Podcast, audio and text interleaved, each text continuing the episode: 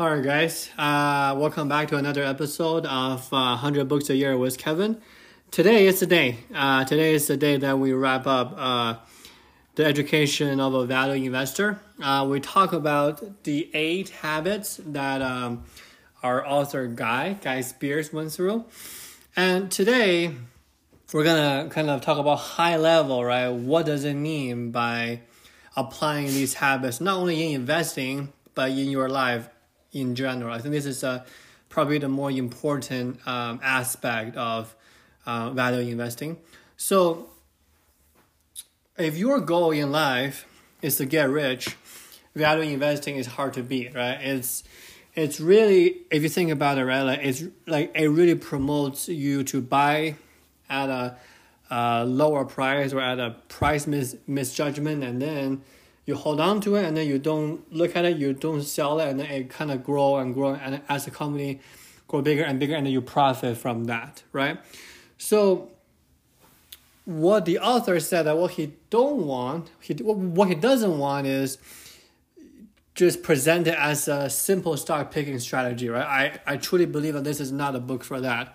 Um, it, it kind of carries a deeper meaning. So that's why you know the title is a a quest for true value.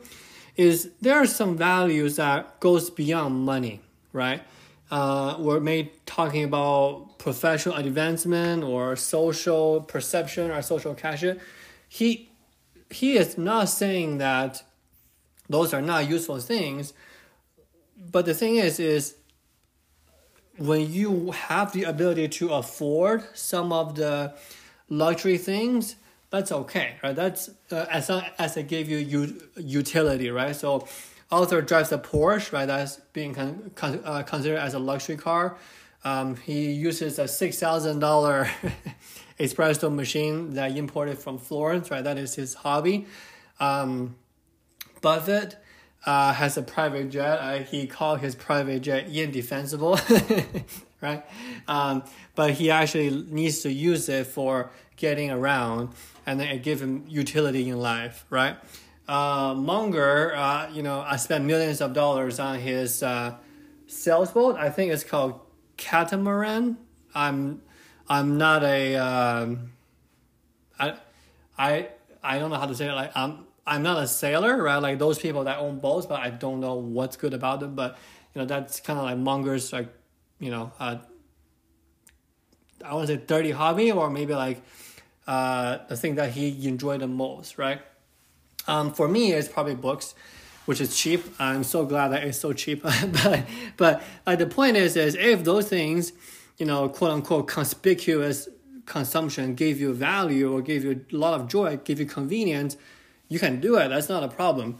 But those are the outer journey of a value investor, right? Getting rich, getting a boat, right? Uh, driving a Porsche. But the quest for internal journey is the one that is most important, right? Maybe it's something that we can talk about in this podcast.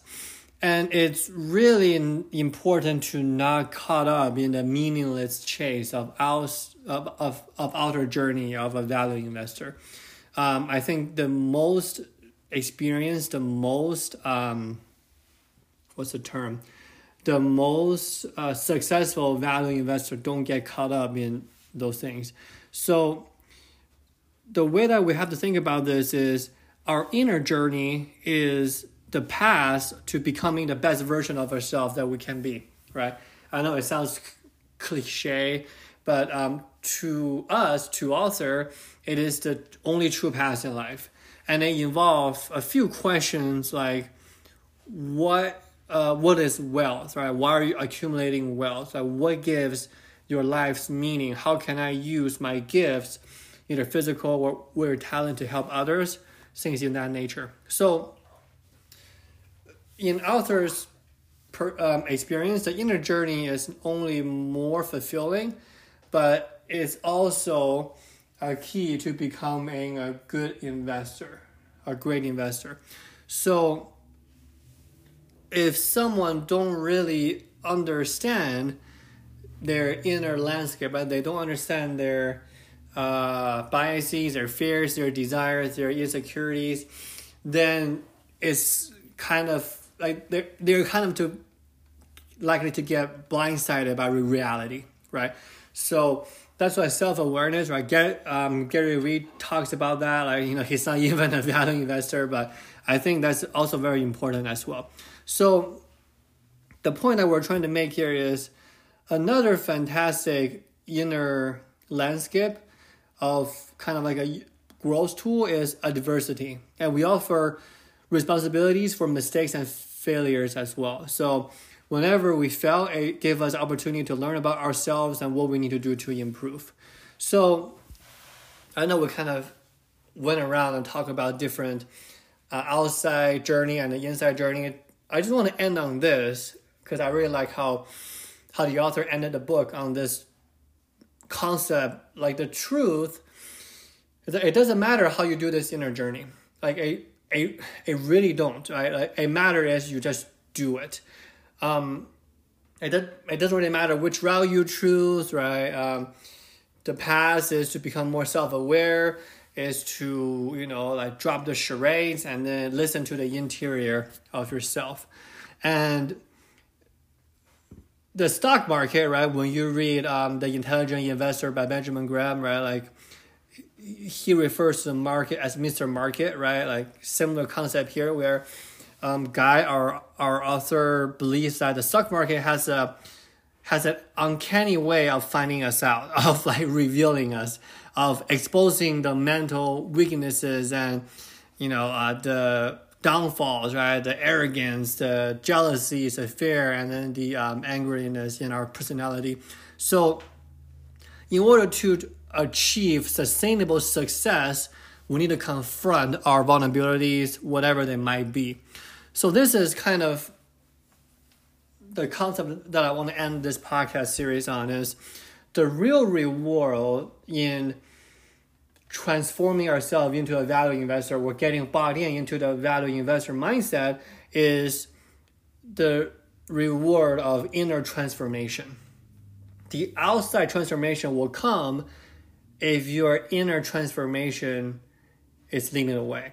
And it's not really just enduring, like I said, investment success, but it's the gift of becoming the best person we can be, and that is the ultimate price.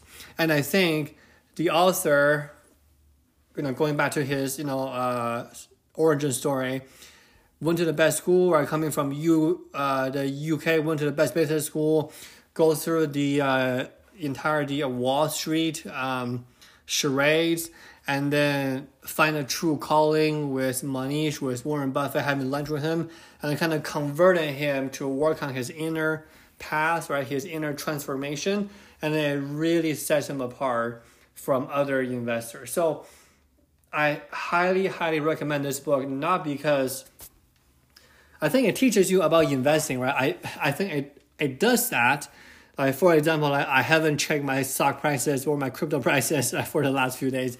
But the point is, is learning how we can get started, how we can start doing, right? Kind of like Nike, just do it on internal transformation. I, and I think if we can figure that out, we're going to have investment success regardless. So, okay, guys, that's it. Uh, we finally wrap on this uh, series. Um, I don't really have another series planned out right now. I might have one maybe soon. I have a couple one-off uh, episodes we might do in the next couple days. Uh, we'll see. But um, yeah, thank you guys so, uh, so much for li- uh, listening to this one. And then uh, share with your friends, sub- uh, subscribe to the podcast. We have a couple, like kind of like an author a spotlight coming up. And then we go from there. Alrighty, thank you so much. Have a good day.